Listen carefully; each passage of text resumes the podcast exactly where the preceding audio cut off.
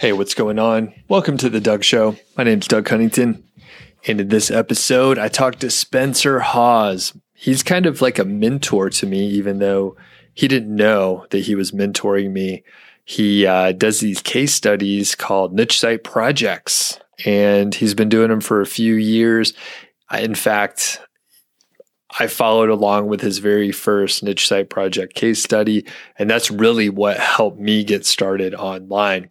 We talk about all sorts of things. It's really kind of like Spencer and I schedule an hour and we just talked about kind of whatever we wanted to talk about, although I, I drove the conversation. So it's more accurate to say I talked about what I wanted to and drove the conversation in that direction. But it was pretty cool it was really fun to catch up with Spencer.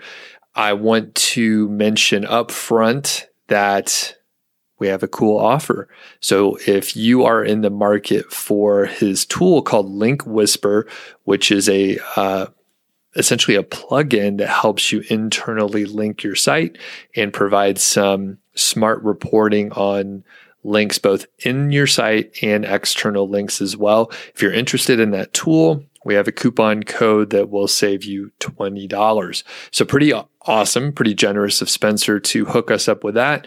And there's a deadline on this. So it's just good for a week for the $20 uh, off. But Spencer did mention it may still work in the future. It'll still work in the future, but the discount will be a little different. And he mentions exactly what's going on during the interview.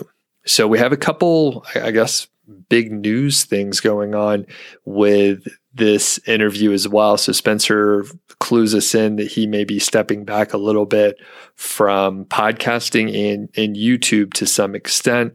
And he layers on some details and it's it's always nuanced, but I know I was really surprised to hear it and a little sad. I mean, I listened to probably hundreds of hours of, of, Spencer on his podcast. I remember one of the first webinars that I attended and first sort of live tutorials on YouTube. It, it was Spencer's uh, like keyword research tutorial. And actually, I remember it distinctly and exactly where I was at and what I was doing. I was on a treadmill and I had my, uh, like my iPad up watching it. Kind of, kind of funny to think back funny enough, we also talk about running a little bit, which is a passion for Spencer. And it used to be a passion of mine. I actually still love running, but I'll tell you more about that after the interview. So before I send it over, I want to thank a couple sponsors. I'm not going to interrupt this episode. I'm just going to let it run. So I'm going to front load these ads today. First up, we have Ezoic and especially their new tool, Leap. So Leap provides everything from optimization features to diagnostics so that websites can pass core web vitals. So you can optimize code, ads, server response, media. Um, it'll hook up with a CDN, compare your site technology to other fast sites, and you can visualize where pages aren't passing core web vitals and evaluate technologies on your site that slow it down. So it's kind of a, a, full suite, a full set of tools so that you can pass the core web vitals. And it's free for anyone that is monetizing using Ezoic it replaces the Site Speed Accelerator, which I've been talking about the Site Speed Accelerator for, uh, I don't know, a long time, a year, a couple years. I can't remember. It's been a while, but it's being replaced, and Leap is going to be better. It is uh, fewer syllables. Site Speed Accelerator is kind of a long, hard to say. Leap, that's much easier, and it's free. There's no like add on tools. I know that was a piece of confusion sometimes for folks with the Site Speed Accelerator and uh, Leap. Very straightforward. The goal is to get all green for that core web vitals, uh, you know, evaluation that Google is judging us on. So check it out. And thanks to Ezoic. Next, we're going to talk about my friends over at Niche Website Builders. I've interviewed both of the founders, both Mark and Adam, really smart ga- guys. Let me try that again. They're really smart guys. I love them. They're really cool. They're fun to talk to. In fact, I was just catching up with Adam a couple weeks ago.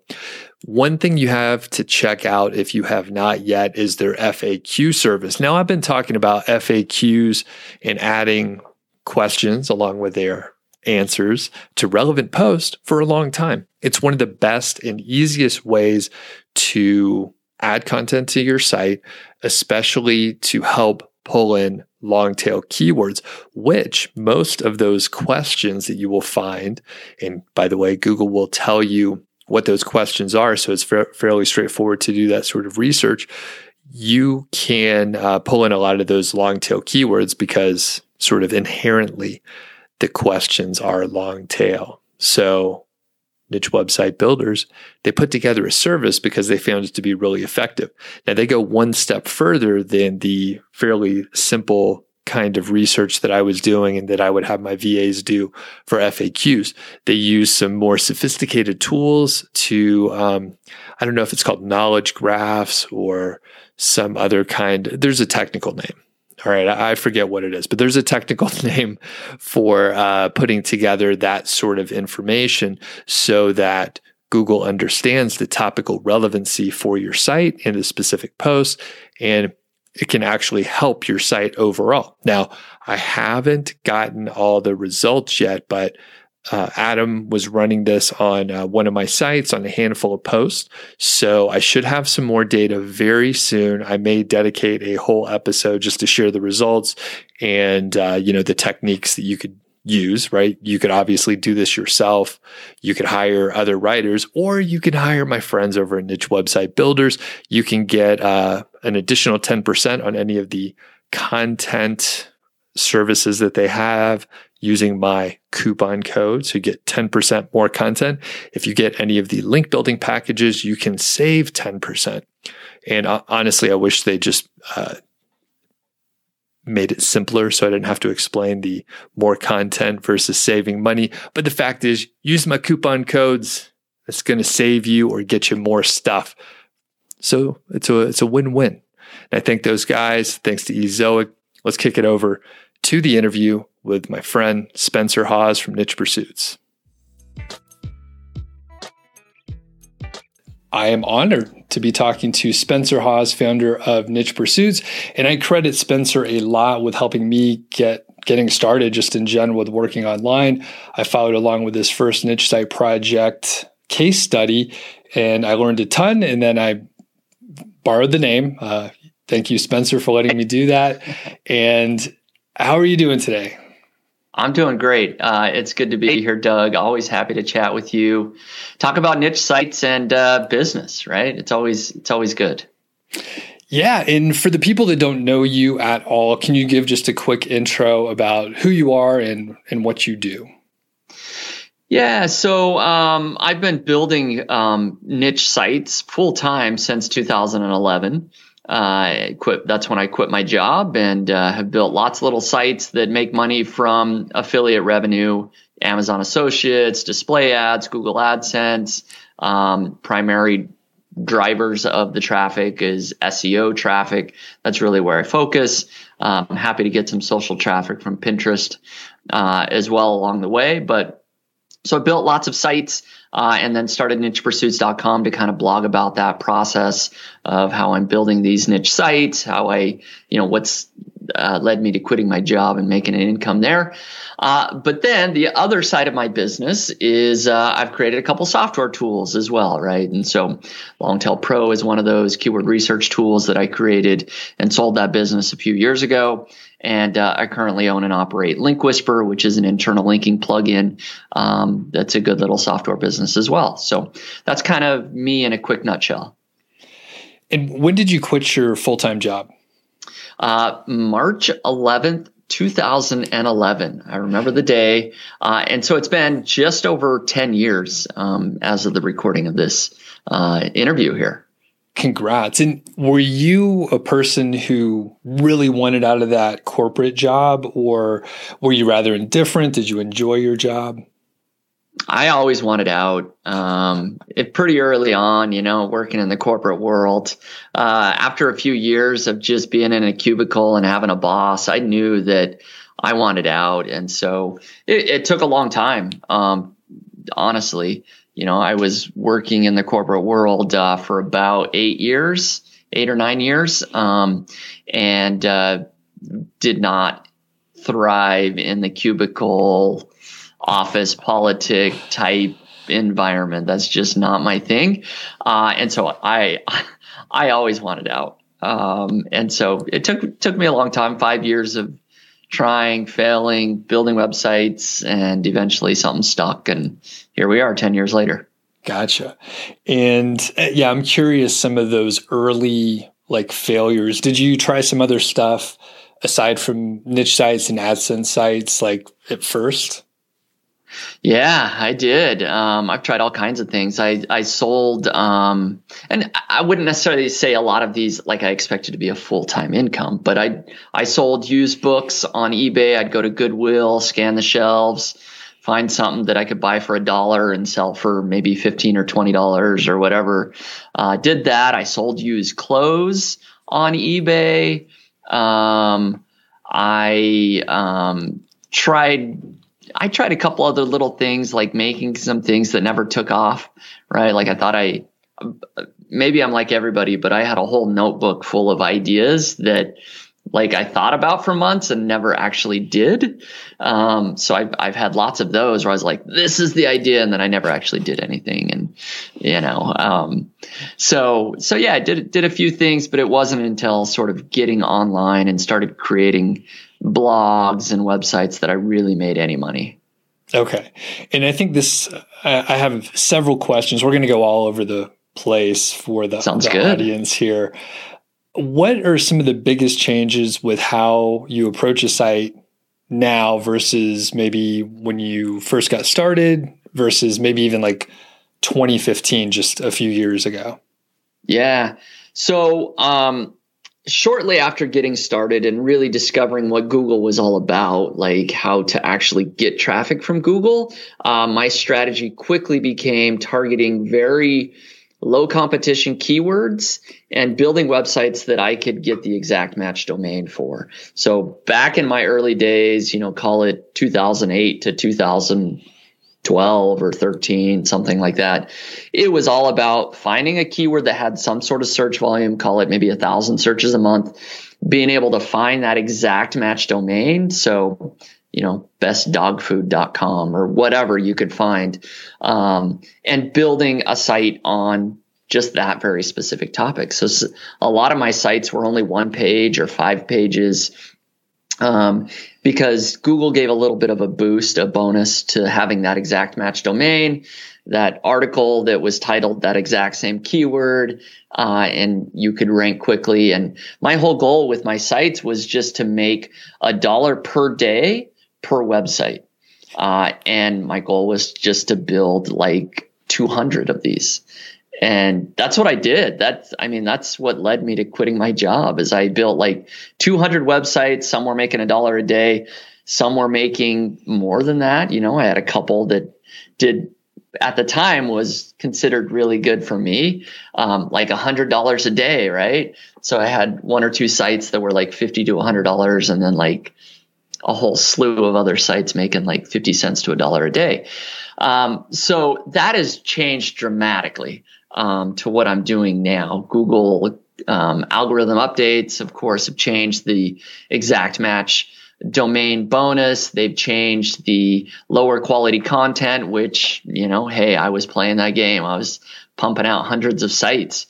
Um, and so it's shifted dramatically. The, the big shift now is, of course, um, building sites that I still target very low competition keywords, but now I try to write quality content and I might have hundreds of articles on one website, right? Instead of building hundreds of websites, I just have 500 articles on one website, right? And so that's that's been the big change, and and similar shift from 2015 to now is just the the continued focus on quality, um, quality content. I mean, even down to like just better on page SEO and better formatting of articles and moving away from spammy links, right? Even back in 2015, 2016, you could get away with just um, doing uh, PBNs and low quality links and just shooting a couple of those and you know you'd you'd go up near the top uh, to Google and so that is all no more. Um, it's all quality, white hat outreach, link building, uh, that sort of thing. So yeah, big change. All right.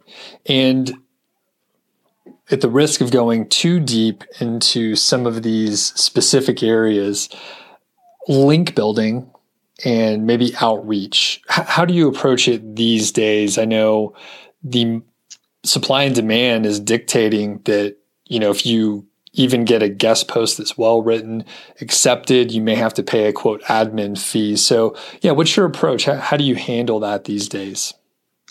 Yeah, um, I personally don't like to pay any sort of admin or niche edit fee or anything like that. Um, I still do outreach, um, and I try to only do guest posts on you know quality websites that you know are clearly not a PBN or not a link farm, right? Um, and a lot of these, as you do research and kind of know what you're looking for, they they start to stand out as like this is a site that clearly accepts like basically just any guest post, right? You usually want to steer clear of sites like that. Um, and even a lot of sites that say, you know, write for us and guest posts, like it's pretty blatantly obvious that that's what they want. Um, so reaching out to just very real websites and trying to it wor- it works really well um, for like nichepursuits.com like if me as spencer haws i reach out to somebody and say hey i want to like write a case study or write an experience you know can i share that on your blog? It it's much easier for me um, to do that because i have you know a decade of experience on niche pursuits and i'm kind of well known. It's much more difficult for my niche websites right? Like to reach out to a gardening blogger for owntheyard.com, right? Like I don't really do that. And so I start to have to play into a little bit more of um, like hiring people to do that for me. Um, and so I've used link building services that do that, but they're still going through that same process, right? They're reaching out. They are um, trying to find white hat links. And, um, you know, sometimes it, it, it's a fine line because when you're doing that, a lot of them, like, especially when you hire somebody to do it for you, like, I don't have my eyes on every single one of those requests. And so it's very likely that I've built links from, you know, sites that do accept tons of guest posts, right? It's just kind of the, it comes with the, with the territory sometimes, but. Yep. And I was going to say, and I think we have, you know, mutual friends and, uh, sponsors of our various endeavors who run those services and we we want them to be really good links but the fact is like you said there's some uh, there's some waste in the system there's inefficiencies and the fact is um, a lot of them do pay like the placement fees with their service and it's hard to navigate. Do you have any tips for people who really want to keep it white hat and they're nervous about it yeah, anytime that you do something at scale or use a company that does things at scale, it as you know, sort of as a project manager, right? You're going to introduce like all this variance in quality um, is just going to be there. And so I've been willing to accept some of that risk for some of like what I consider my almost side projects, right? Like a lot of these niche sites, even though they might be making, you know, decent money, like I wouldn't do it for like my core brand, right? Of like niche pursuits. Like I, no way would I mm-hmm. hire a link building service for something like that. And so, um, for somebody uh, that is building like their core brand or they only have one site and that is their sole focus, I maybe would be very careful and hesitant about trying to automate the process and, and hiring sort of a uh, somebody that does this at scale um, you're either going to need to hire somebody that doesn't do it at scale, that truly does, you know, do very sort of one-on-one outreach, or you just need to do it yourself and um, review all the the um, review the quality of all the outreach that you're doing. And um, link building doesn't have to just be outreach, right? You can do a lot of other things that are interesting that hopefully generate links on their own, interesting articles or surveys or research, right? Um, you can start to do a little bit more of that if like you have just like sort of one core focus for your site. Uh, that sometimes somebody like me that I've got, you know, five or six sites that I'm working on, I can't always do that. So that, that's some of my thoughts. So let's shift gears just a little bit here to Link Whisper. And I, I find it, you know, I, I guess amazing that you have so many different pieces of your business going on.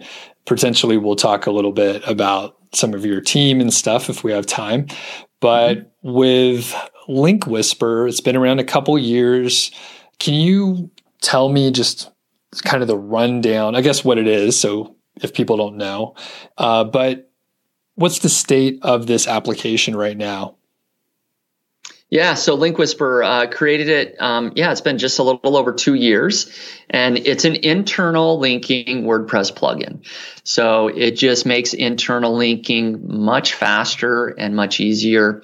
Uh, the genesis of the idea was really from me building my own sites and realizing, hey, I'm publishing all these articles. I know I should be building internal links to them but it always kind of falls through the cracks, right? Uh, and so um, Link Whisper does a few things really well. Uh, one, as you write your article right within the WordPress editor, it suggests internal links to other articles on your website. And so you can just go through and check a few boxes, hit, you know, update article, and it'll add those three or four internal links to other articles with the anchor text already selected, just like that, right? So it's very fast and easy. And then on the other end, once you publish a new article, you want to build internal links to it. Uh, so it's got some of that internal link equity. Uh, it does the same thing. You know, Link Whisper suggests internal links to that article with the anchor text already selected. You select the three or four or whatever number that you want. And Link Whisper will go out to those three or four articles, add that link to that new article. Uh, makes it really fast. And then uh, the other thing that Link Whisper does um, is I will just call the overall reporting. There's lots of reporting features that Link Whisper has to help you see how many links each article has. Um, you know, if it has no articles, maybe you should pay attention to that. Uh, we now have something that's click reporting that tells you how many clicks each of your internal links is getting, or even external links are getting on your website. Um, and, and just a lot of other reporting features that gives you a lot of insight into the data on the links um, of your website. And so um, that's sort of the features. And so where what is the state of uh, the business now? Um, I'm not sure what you want to dive into, but the business has grown really well. It's it's you know uh, surprised me a little bit in terms of um, how well it's done. You know, a lot of people love the product. Um, you know, when I created it, I figured, hey, it's a little idea. Uh, it's going to solve the internal linking um, process that I have for me. And turns out a lot of people have the same problem. And so it's done really well. The business has grown. I've now got a full time developer uh, working on it. I've got two customer support staff uh, that help doing it. I've got um, a part time right now, a marketing person that helps me, you know, spread the good news about uh, Link Whisper, and uh, and it's growing. It's doing really well. It's it's been a good business. That's awesome. Were there any assumptions that you had early on that turned out to be maybe a little incorrect, either about the market or the functionality that you were planning on putting in the tool? Um, yeah, one that I sort of mention there is just that uh, I figured it would maybe is going to be a small business, right? I, I can make a few thousand dollars a month, and um, you know maybe I'll create a couple other WordPress plugins, and together, you know, I'll have this portfolio of you know making ten, fifteen thousand a month or something, right? Uh, but Link Whisper quickly has exceeded my expectations on in in that regard. Um, so that is one. Uh, the other assumption that I made about functionality uh, you know, I mentioned the sort of building internal links to and from uh, content and what what Link Whisper does there. Uh, we added a feature because people just overwhelmingly wanted it, even though it's a feature that honestly I don't even use still uh, to this day. Is the auto, automated internal link building function, which is essentially you can put in a keyword, right? You know, say I'm trying to rank for best survival knife right? Um, and everywhere that my website mentions the term best survival knife, it will automatically link to one particular page, right? Uh, and so people just love that. They use that way more than I ever would have expected. Um, you know, and, and, there's some controls on that. You don't have to like every time you mention that word, you can say every time one article mentions this phrase, only link once from that article uh, to the other one. So, anyways, people use that automated link building function way more than I expected. And why don't you use it? Uh, I'm afraid that you could do damage to your own website. Um, from a user perspective, right? Like if, particularly if it's like a really common phrase on your website, like you could end up with like a lot of links. Um, you know, every time you mention this phrase, um, I don't think it's good from a user experience. Um, the jury's still out whether that would ever hurt you from an SEO perspective, um, because Google has been pretty clear that they want you to build internal links. Uh, and so you can get a little more aggressive with that. But I think that especially if you have, let's say, hundreds of links all of a sudden with the same anchor text, that gets a little scary, right? You've got 99% of your internal links with the same anchor text pointing to one article, that could look really suspicious to Google. Um, and so that's, yeah, I, I like to play it a little safer myself. That's what I thought. It seems a little heavy handed if it's not a little more surgical. And right. I've been, I have a specific question. I think a lot of people are probably going to you know run into this. We've both been talking about internal linking for a long time and then spawned link whisper of course. So let's say someone has a particular um, set of anchor text and i'll just use like a specific example. Let's say i'm trying to rank for amazon affiliate websites on niche site project. Mm-hmm. and i have a similar phrase all over the all over the site. I'm linking to maybe 10 different pages, so it's a little bit uh, it's a little bit muddled. Google yep. maybe isn't sure what's going on. So yep. I need to go and remove those uh, links to all these different pages, unify it. So I have uh, probably a set of anchor text phrases that are pretty tightly oriented to whatever topic I'm trying to rank for, and then link to that one page. Can you explain the most efficient way to do that? Yeah, absolutely. And I know exactly what you're talking about. I have the same problem on niche pursuits. You know, I've got like, at the time, I had something like 20 different articles that all mention like keyword research, right? And at any given time, I may have linked to one of those, right? All 20 of them have the anchor text keyword research kind of pointing to them from somewhere, right? So, so it's a problem because Google's like, well, which of these 20 articles do you really want to rank for the term keyword research? So the way to fix this, um, and I wish I knew an easier way without using Link Whisper. Like I, I'm being completely honest. Like I think you could maybe use Screaming Frog. I think that they scan your site and will tell you what anchor text you're using. Um, but I've never done that. So with Link Whisper, um, you can just go into the the reporting and you can see how many internal links are pointing to each of your articles. So you, in your example, you know, Amazon affiliate website, you've got your 10 articles or whatever that you're going to look at and you do have to do them one at a time, right? But you look at the one and you go, okay, then you can expand the list in Link Whisper. So it shows you, okay, this first article has 20 internal links pointing to it and Link Whisper links out which anchor text it actually lists out like the sentence of each of those internal links. Okay. And so you can quickly see, okay, I'm using the anchor text Amazon affiliate website three times on this particular article. I want those pointing to this other article or I want to change the anchor text, right? And so right there within Link Whisper, you can either just click the X and delete that internal link, or you click an edit button and it allows you to edit the sentence right there. And you could change the anchor text if you want, right? Like if I don't know what the phrase maybe that's similar to Amazon affiliate website that you would be using, like maybe it's Amazon affiliate examples, right?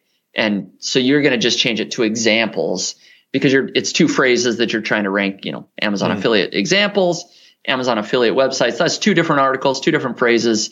You're just cleaning up that anchor text, right? So you can edit that sentence right there, click save. And that's what I would do is I'd go through those articles and either delete uh, the links that you don't want or edit the actual anchor text phrase right there in Link Whisperer. And it's, it's, um, it really can save a lot of time and it makes it easy because you can see it all right there in one place.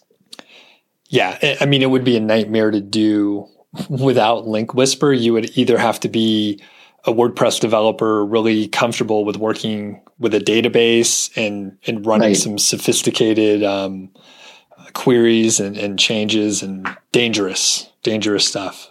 Right. Yeah. And and like I said, I mean, I I'm not like I I really don't know of any easy tools that will tell you all the internal links pointing to one particular article, right? Um, you know, um, maybe there's something in Ahrefs, I don't know. Um, and um, Google Search Console gives you a flavor of your internal links, but not to that granular detail. Um, but yeah, um, we really did build the plugin to sort of make it super easy to just yeah see all your internal links, change them, edit, add, um, you know, kind of on the fly or as needed. Okay, yeah, I couldn't really ask for a better ad within a. I mean, there's really not another way to do this in an efficient way. So right. Okay, so shifting gears a little bit, I saw uh, not too long ago you were working through a manual penalty for one of your sites, right? Yep. Can you tell us a little bit about it and kind of lay the groundwork and then what happened? Yeah, um, absolutely. You know, it's one of these horror stories that uh, it happens, man. You build websites, and this is for my my public website, Niche Site Project Four. Um, it's owntheyard.com. If people don't know about that, they can you know check that out. But uh, yeah, in December of last year, uh, I got a notification in my Google Search Console that um, I got a manual uh, penalty for um, uh, for links, you know, um, a, a, links penalty. And of course, Google doesn't tell you very much. It basically says um, this may reading the documentation. They, you know, it may only apply to one page, you know, on your site. They don't really tell you is it site wide, is it one page? I think I still don't know. I think it probably was only one page, and I never detected which page that was. Um, uh, the good news is that I never saw a single impact on any of my traffic to my site. It wasn't like traffic went down. In fact, it went up the you know over the last several months. Um, but it's really annoying to see a manual link penalty every time you log into your Google Search Console. And so what I did is I worked with um, Rick Lomas um, he is well known in the space for being able to clean up um, link penalties, basically. And so we worked together. He did a review of all the links on my site, and we found a lot of really automated sort of link spam um, that had just I don't know how how it got there. If it just accumulated. Um, somebody or just a robot caught my site up in some net of like, hey, this is a good site to send a bunch of spam to. Um, but that happens, right? And so we cleaned all those up. We did a disavow file um, and hit the submit button uh, in Google Search Console and just waited. Uh, and it took four months. And uh, Google just um, about a week and a half ago finally sent me an email and said your reconsideration request has been approved and your manual link penalty is gone. And so wow. kind of kind of crazy. Um, again, no impact on the traffic. Like I said, the traffic's actually been going up. Um, but in a way, it's kind of nice to be able to submit something to Google and know that they actually kind of are re- reviewing that manually, uh, and they sort of give the stamp of approval to all your other links and say you're good, no more penalty, right? And so that's kind of the quick uh, experience. Kind of kind of fun, right? Yeah. part, of the game. I, am amazed yes. at the four month delay, but I guess one they have one person back in a room reading all the requests coming through. Good grief. Right. I mean, I have no idea how, how large their team is to do that, right? But yeah, it took took four months. You know, I couldn't throw my weight around and say, "Hey, it's Spencer from Niche Pursuits. Come on." Can you get on this? No, Google, they don't care. they don't care much at all.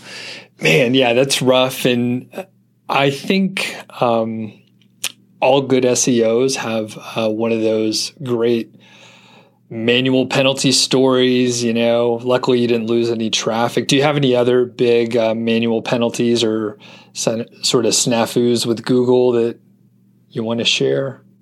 Um, no other manual pen. I mean, I this is my fourth niche site project. Um, as you know, Doug, like there definitely have been problems with previous sites that I've built. You know, building private blog network links on uh, niche site project two.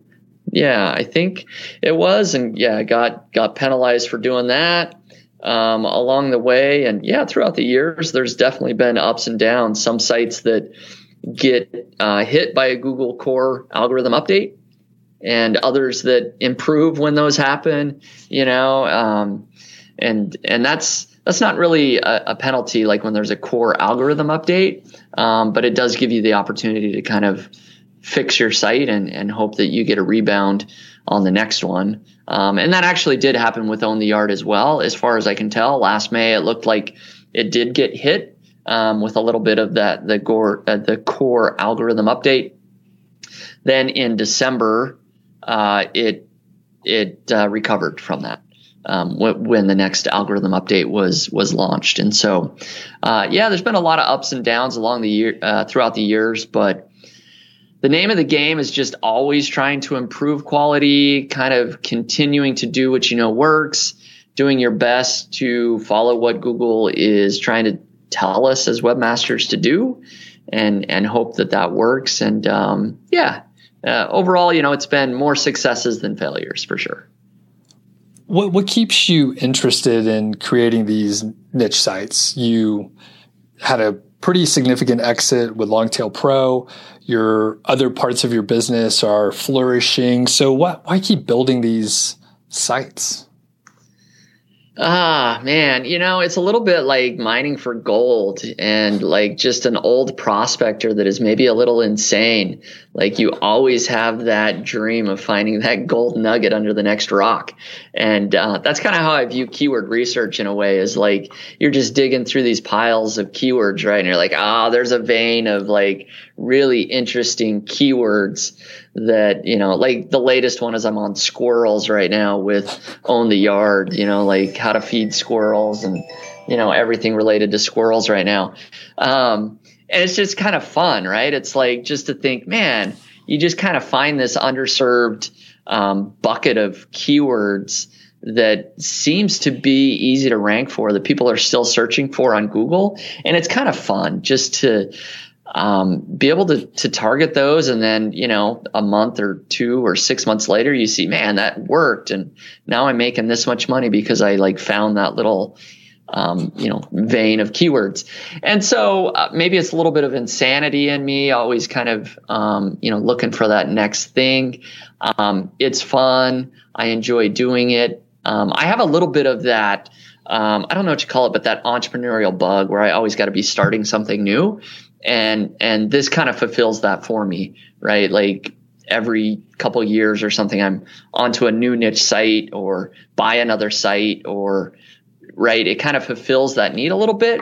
Uh, and so i i do that even though like some of my businesses like you mentioned longtail pro ended up like making more than my niche sites that i was building.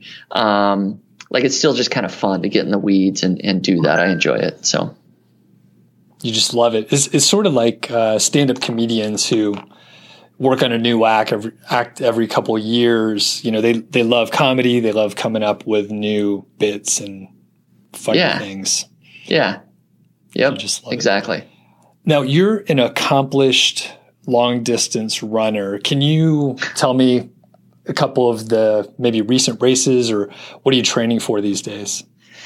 Oh man, Doug, you know me too well. Um, this is good. I don't know if I've ever talked too much about running on one of these. This is this is awesome. Um, so, yeah, I've run um, either I believe it's 13 uh, marathons and full marathons um, over the years, and it had always been a goal of mine to run into the Boston Marathon. You have to qualify. You have to get you know under a certain time to be able to run that. So it's a little bit prestigious, right? It's a major marathon where there's actually yeah. pro athletes running it.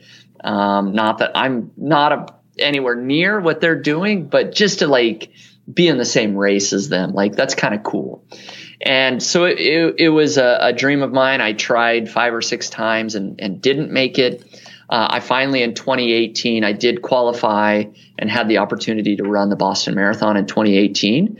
Uh, and so that was kind of my big um, accomplishment. And I don't know how far down this rabbit hole you want to go, but there, there's a whole story here. Um, so that was the leading up to it. Like it really was a year, many years journey, training, not qualifying, training, not qualifying. Anyways, finally qualifying, getting in, running Boston. I wanted it to be like this big celebratory experience. Uh, in the back of my mind is like, I'm going to have a good race. I'm going to get my medal and then I'm going to retire from marathons because this is a lot of dang work, right? Like, you know, training all the time. Uh, it ended up being um, the worst weather. Uh, it was really rainy. It was really cold and really windy. And anybody that doesn't believe me, do a Google search on the 2018 Boston Marathon. Just look at some of those videos. It was very cold, windy, and rainy. Um, by the end of the race, I don't remember the numbers, but I believe it was a little over 5,000 people dropped out of the race because of hypothermia, um, including many of the elite athletes. They, they stopped halfway through because they were so cold. Um, and a, a, lot of it was the wind, actually. Like, um, I do fine in cold weather, but when you're soaking wet, it was raining, and then it's cold wind, like your body just doesn't have the opportunity to warm back up, even though you're running. Um, so I did great through about halfway. I made it to 20 miles.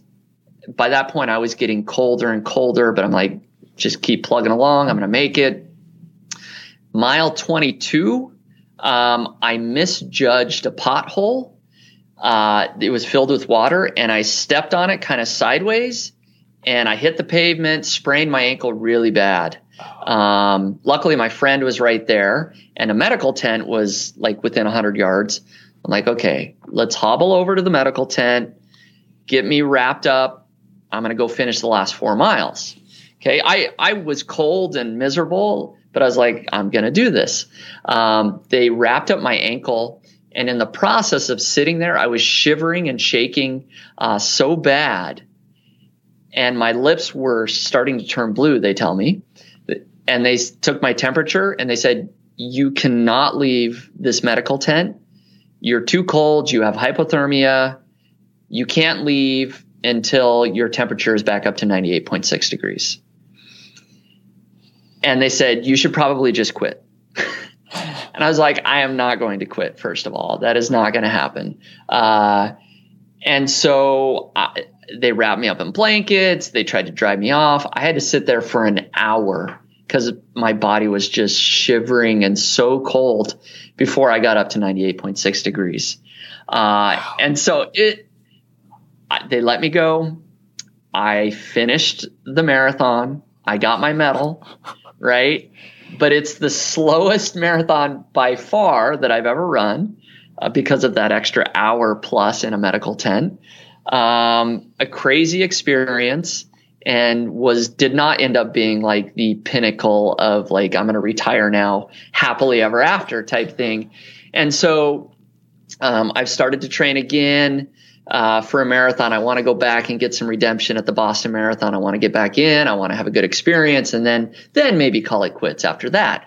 Uh, so I trained really hard. I was about to run a marathon that was scheduled for like April seventh, uh, 2020, and March, mid March, 2020 is when everything with COVID shut down. So I had been training for like 20 weeks, you know, four months.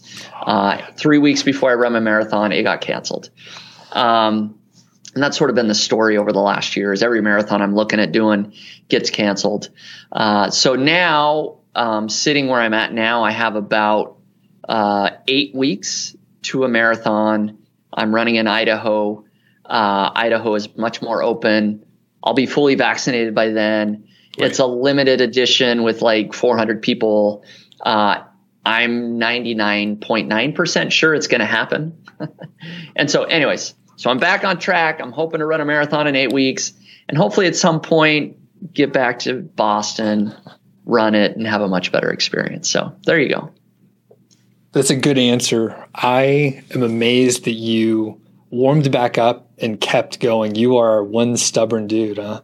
Oh man, well, you don't train for years, get to Boston, and then just stop four miles short. Like it's just you don't do that, right? I mean, you at least got to get your medal. Yeah, yeah, exactly. So, are there any parallels between endurance sports, long distance running, and entrepreneurship? I'm sure you could draw a couple uh, stories for us, but yeah, what, what are your thoughts on that? Because I've seen, I think one of our other mutual friends, Jesse Lakes, he's an ultra marathon runner. Yeah. So yeah, what do, what do you think? I think there's so many parallels and lessons that, that you could draw there, right? Determination, you know, endurance, like you said, the whole aspect of training and training and training and training for a performance day right? Um, and a lot of that could be tied to building websites where maybe you're you're researching and researching and researching and not giving up until you find that vein of really valuable keywords or you know kind of taking all that sort of training and knowledge maybe they've taken a course from you or you know they've read niche site project 4 and kind of looked at what i've done and then performance day they go apply that to their website. But a lot of it comes down to just kind of the attitude of getting back up when you get knocked down. Google is hitting us all the time right? Um, or pinterest changed their algorithm or for whatever reason your site's not ranking as better uh, as well as it was. But maybe getting back up and you know either trying again or trying something different and uh, trying to improve. So kind of looking for that continuous improvement is maybe a, a, one way to encapsulate all of that is just continually trying to get better and improve whether that's business running you know niche websites whatever that is. I was surprised the other week when you and i were exchanging some emails and you said it's pretty likely that you're not going to be publishing new podcast episodes or youtube videos. So I, I was shocked. I sort of got into this stuff by finding your podcast and listening to you know hundreds of hours of it. So yeah can you tell us about where you're at there and kind of the decision making process around it? Yeah and so you are one of the few that sort of know that i'm thinking down along these lines. Um, boy so i love the podcast. I love the YouTube channel. I love connecting with people. Um, but it's a big time commitment. Um, and also another thing, well, let's talk about what I don't like about it. The other big thing, and this is purely a selfish thing, is I don't love having things on my schedule. Um, and as weird as that sounds, is like sometimes when I have an appointment at one o'clock, um, you know, that I'm supposed to interview somebody, I I can be very excited and it's a great interview and I'm energized. Other days, like I want to take a nap. Um, you know, and so it, it's really hard to sort of say, okay, I'm going to be energized and excited at one o'clock every day, right? I would rather do things that I can pick whenever I want to do that thing like maybe I thought I was going to do it at 10 a.m., but it's really 2 p.m. that I feel good and energized and I'm going to record that video or write that blog post or so having a scheduled um, interview is not something I love. Um, and my time is getting pulled in a lot of different directions, right? We, we talked about, um, you know, I've got a niche site portfolio. I've got nichepursuits.com. Um, I've now uh, got Link Whisper that I'm trying to grow. I'm a partner in a couple other businesses. Um, you know, I am about to become a partner in a real estate deal. I'm going to be developing a little bit of property. So I've got also other things going on. And um, so, all that said, I'm not ending the podcast. I'm not ending the YouTube channel, but I'm looking at ways to mitigate my own time. Uh, and one, um, way that I'm doing that is I'm potentially bringing in a guest host for the podcast. And I've already had them record one interview. They're going to be doing another one this week. And so I'm going to see how they do on the podcast. And those would be videos. And so I'd publish those, you know, on YouTube. Um, and I think it's going to be good. And so the Niche Pursuits podcast will live on. I'll still record an intro after they do the interview and say, here's my thoughts. You know, listen to the interview. It's a really good one. Um, and then I think there probably still will be time to time. It's just like, you know what? I really want to interview this person or this, you know, talk about this subject. I'm going to bring on an expert. So I don't think I'm going to 100% go away, but I am going to take a little bit of a step back to free up a little bit of my time and still try to have the podcast and YouTube channel without me doing 100% of it. So that's kind of where I'm at, and it, it's evolving, and we'll see where it ends up exactly. 100% makes sense. I know one, uh, actually, someone you wrote about in some other blog post, Mr. Money Mustache, Pete yeah. Adeney. So, which we could actually talk about financial independence in a second if we have a few minutes. But um, he he's a kind of a neighbor of mine. He lives in the same town in Longmont here. And okay. my understanding is he likes to have like an open schedule. So if one were to try to invite him, like, hey, are you, you know, want to come over on Friday?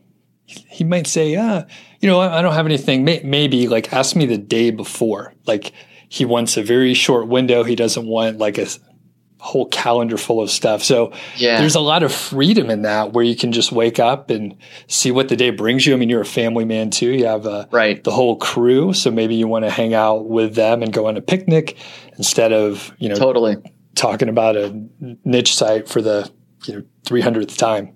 So. yeah, there's, there is. I mean, it's just a lot of, um, when, when I look at it, and this does tie into sort of the financial freedom question is like, do I, really want and need a business where I'm I'm booked solid, um, or do I want a little bit more of that freedom? And you know, I I skewed more towards that freedom. Not that I ever was like booked solid, solid, but um, I yeah, I'm doing my best to keep a super flexible, lean schedule so that I can do one of two things. One, either yeah, go take the day off and go hang out with family, uh, or it it opens up a lot of sort of thinking and brainstorming time right? Where I can sit down and go, okay, how do I take Link, Link Whisper to the next level? Or what's like a new, unique website that I wasn't planning on doing, right? It can, it, having that freedom to think can, can, can spark interesting ideas as well. And so I want to make, make sure I have that time. And it makes me think of uh, boredom because I I'm a busybody as well. I mean, I think you're kind of a busybody too and I'll, I'll, fill my time even if I have the open schedule. I'll create some projects and really make myself busier than I need to be. And, and when yeah. you're busy, the time goes by fast, maybe productive. It feels kind of good, but you're not bored. And I feel like I, I'm not coming up with new ideas if I'm running around busy all the time. That's why a lot of times if I'm walking or jogging or exercising, I, I won't listen to a podcast or audiobook. It's just, you know, quiet so I could be with my thoughts. Do you do any sort of meditation or when you run, do you listen to anything or? Yeah, so um, that's a good point because I think there has been a lot of ideas that I've come up while I've been running because I do I, I spend you know a decent amount of time running. Uh, I I listen to music, um, but I don't listen to like anything that like requires me to be paying attention too much, right? For that same reason, like um, I do like to let my thoughts wander and they do, you know, sometimes wander over to business. And I think about, oh, you know, trying to think of the last thing I thought of sort of while I was running. But definitely there's ideas that, you know, are sort of sparked, right? When you're, when you're away from the desk, when you're away from the busyness, these ideas just sort of whatever mechanism in your, in your brain that's causing that, like just kind of makes a random connection and goes like, oh, why haven't I been doing that? Or whatever. So I, that's what I do um, in in that regard. Um, I think just exercise in general, like being healthy, right? Having a good diet, exercise, like that's just a good business tip, like good life tip, right? But certainly as it applies to business, like the brain functions a little better. Um, you're a little quicker on your feet. It's um, it's just smart to be doing that. Yeah, uh, pretty much. Every, I mean, I don't run or work out as hard as you do, but I try to do something a little active. Spend a lot of time outdoors. Our weather's pretty pretty fair. There's a lot of blue, sunny skies in the like Front Range area of Colorado, so it's pretty peaceful, and I, I try to get out there often. So, okay. I'm curious, do you have any new sort of things on the horizon with Link Whisper, or is it actually? I'll leave it open. I won't fill in any blanks for you. Anything new, new features? What what's in the plans for the next say 12 to 18 months? So, uh, Link Whisper, um, I'm always looking for new feature ideas. Some of the latest that we came out with was the the click reporting. Um, we also now integrate with Google Search Console, so you can actually see the amount of organic search traffic that is coming to each of your posts. That it helps you make better uh, decisions. Um, and, I don't know if a lot of people know this, but there is a Shopify version of Link Whisper uh, as well. And so a lot of the work that we're doing now is sort of moving over a lot of these newer features over to Shopify. They don't currently exist uh, on Shopify. Uh, and so we're bringing those over. Um, I don't have any big announcements for newer features on Link Whisper. Um, I'm sure there will be new ideas that maybe it'll come up when I'm training for my marathon this weekend, right? Or or something. Um, but a lot of the core functionality is there, and I'm sure there will be new features. Um, but a lot of it's sort of um, filling the little gaps and holes that are that are already there. Uh, for example, we now support a lot of different languages, um, and so we're always looking to support a new language, right? So of course we support all the major Spanish, French um, you know, Russian, but we're getting into Arabic and Serbian, and you know, we're trying to capture more and more users in that regard. So a lot of the development's going towards things like that, and also supporting individual either uh, mostly themes, um, you know, or like block editors, right? So we support obviously like Thrive themes, Beaver Builder, Elementor, um, but a lot of these ma- major um, themes or block editors we have to specifically build integrations with. Um, you have to develop the plugin. And so a lot of the development time is going towards that as well. Um, I wish I had um, some other big thing, uh, new feature, but I'm always looking for ideas. So if there are listeners out there that like have an idea, they think, hey, this would be awesome if you added the link whisper, shoot me an email. Let me know. Um, I just might add it. Very cool. I like the pretty narrow focus of the functionality of the tool. I think we've both used tools where it started off with a great core product, and as they expand scope, it becomes muddled. Maybe it's not as usable, and they kind of lose focus on like that pure core functionality. And I mean, the reporting alone is hugely valuable to find orphan pages and just understanding where your links are on your site. So, right. And part of, I think, running a successful SaaS company is knowing what to say no to in terms of new features. Um, we do get a lot of feature requests that I just, I say, nope, not, not going there, right? It's outside the really the internal linking scope of what we're trying to do. Like a lot of people have asked, hey, can you make this like Pretty Links or Thirsty Affiliates, right? Where it's a full affiliate link management tool, right? You're already doing links. You should just start doing affiliate link management. And that starts to get a little outside the scope of what we're doing, right? Because at that point, where do you draw the line? Do you start doing, oh, well, we're already doing affiliate links, so let's do, you know, product boxes for Amazon Associates like AAWP does, and you know, um, Amalinks Pro and and these other tools are doing, right? You could really start to expand the scope and it becomes much more difficult to market your tool with a clear message uh, to end users when you say we kind of do everything with links on your site you know? But if i can always keep the core message of you know we help you manage build you know and and just overall develop internal links on your site it, it's just a much more clear message. Fantastic. And we do have a, a deal that I will be uh, sharing the specific coupon code and all that stuff. So it'll be easy for people to find. We won't even mention it here, but we appreciate it so much, Spencer, to get that, I believe, $20 off, right? Yep. Yep, we'll get that twenty dollars off. I think we'll do it for a week um, once this interview is released, and it'll be in your you know show notes or you yep. know where wherever that is uh, the coupon code, uh, and then there'll still be a good discount. Um, we'll probably move it to fifteen dollars off permanent long term. So even if people find this, you know, a year down the road, they can still get a good um, discount. And those are the biggest discounts that that I offer. Is I is a twenty dollar off short term. I always only do it short term, um, and then fifteen dollars off. You know, if people are lucky enough to find one of these interviews, they can get it for that. So fantastic. Where can people find you, Spencer? Yeah, best place is uh, nichepursuits.com. That's my blog where people can follow along with my projects and what I'm doing.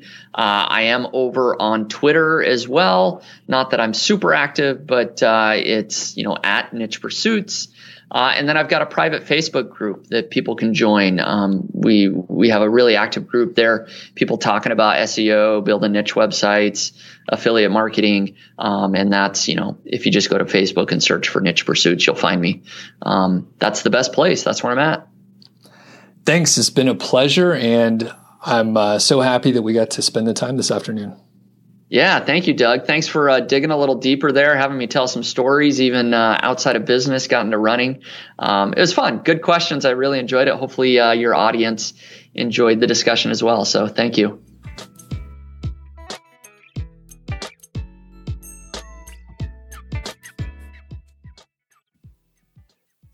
Thanks to Spencer Haws, and certainly check out his stuff. He publishes a lot of very high quality material over at Niche Pursuits.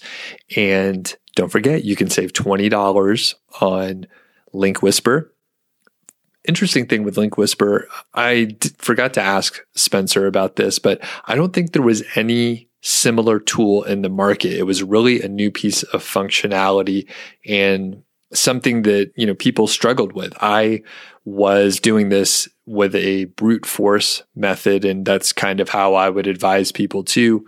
Uh, back in the day, I would literally keep spreadsheets and have all of my URLs listed, have all of the links that they had pointing to other internal posts, and it was manageable. You could use it. I trained a VA or two to help me out with that. And it was simple enough, but it wasn't a robust solution where you could actually pull reports and understand what the heck was going on. And that's not to say you couldn't have done that with some simple spreadsheets or a more sophisticated database approach, but Link Whisper makes it very straightforward. And I have to say, um, the quality of the software is awesome. It was a little buggy, like all version, you know, 0.9 and version one. It was a little buggy at first, but it has only improved. And now there's additional functionality being added. And I, I like the sort of the sole focus on internal linking and then reporting on links. So pretty cool tool. And obviously, I mean, I'm a fan. I like it. Now, I told you earlier I was going to talk about running a little bit because I, I used to be uh, really into running half marathons. That was my distance. I really enjoy running for over an hour, but I never took the plunge into the marathon distance. Now, part of it, if you're a longtime listener, you know I also uh, I like the beer. I, I drink beer, and when you drink a lot of beer, well, it kind of gets in the way of like early morning runs. Beer isn't the best hydration source and it doesn't uh, you know what hangovers totally screw you up you know if you're try, you try to go on a long run and you're hungover it doesn't work out that well although you will run into people actually one of my friends here in longmont apparently before he runs half marathons he'll uh, I mean, he doesn't do it on purpose. He just ends up like hanging out and drinking a little too much. And his uh, his his best half marathon time, his PR, was after drinking like 10 beers the night before, not getting good sleep, and he did really well. So kind of funny. Anyway, my my running has tapered off. I had a few like Achilles and calf injuries, and I haven't been able to really get over it. So I had a muscle tear, I think in like 2012 or 2013. I rested, I did physical therapy, kind of got back in shape, started running a little bit more. And then in the last year or so, I've had sort of an Achilles issue. I forget the, I mean, really, it's just, you know, tendonitis in some capacity, but my Achilles is swollen on on one leg and I can run here and there but I haven't been able to uh, shake it.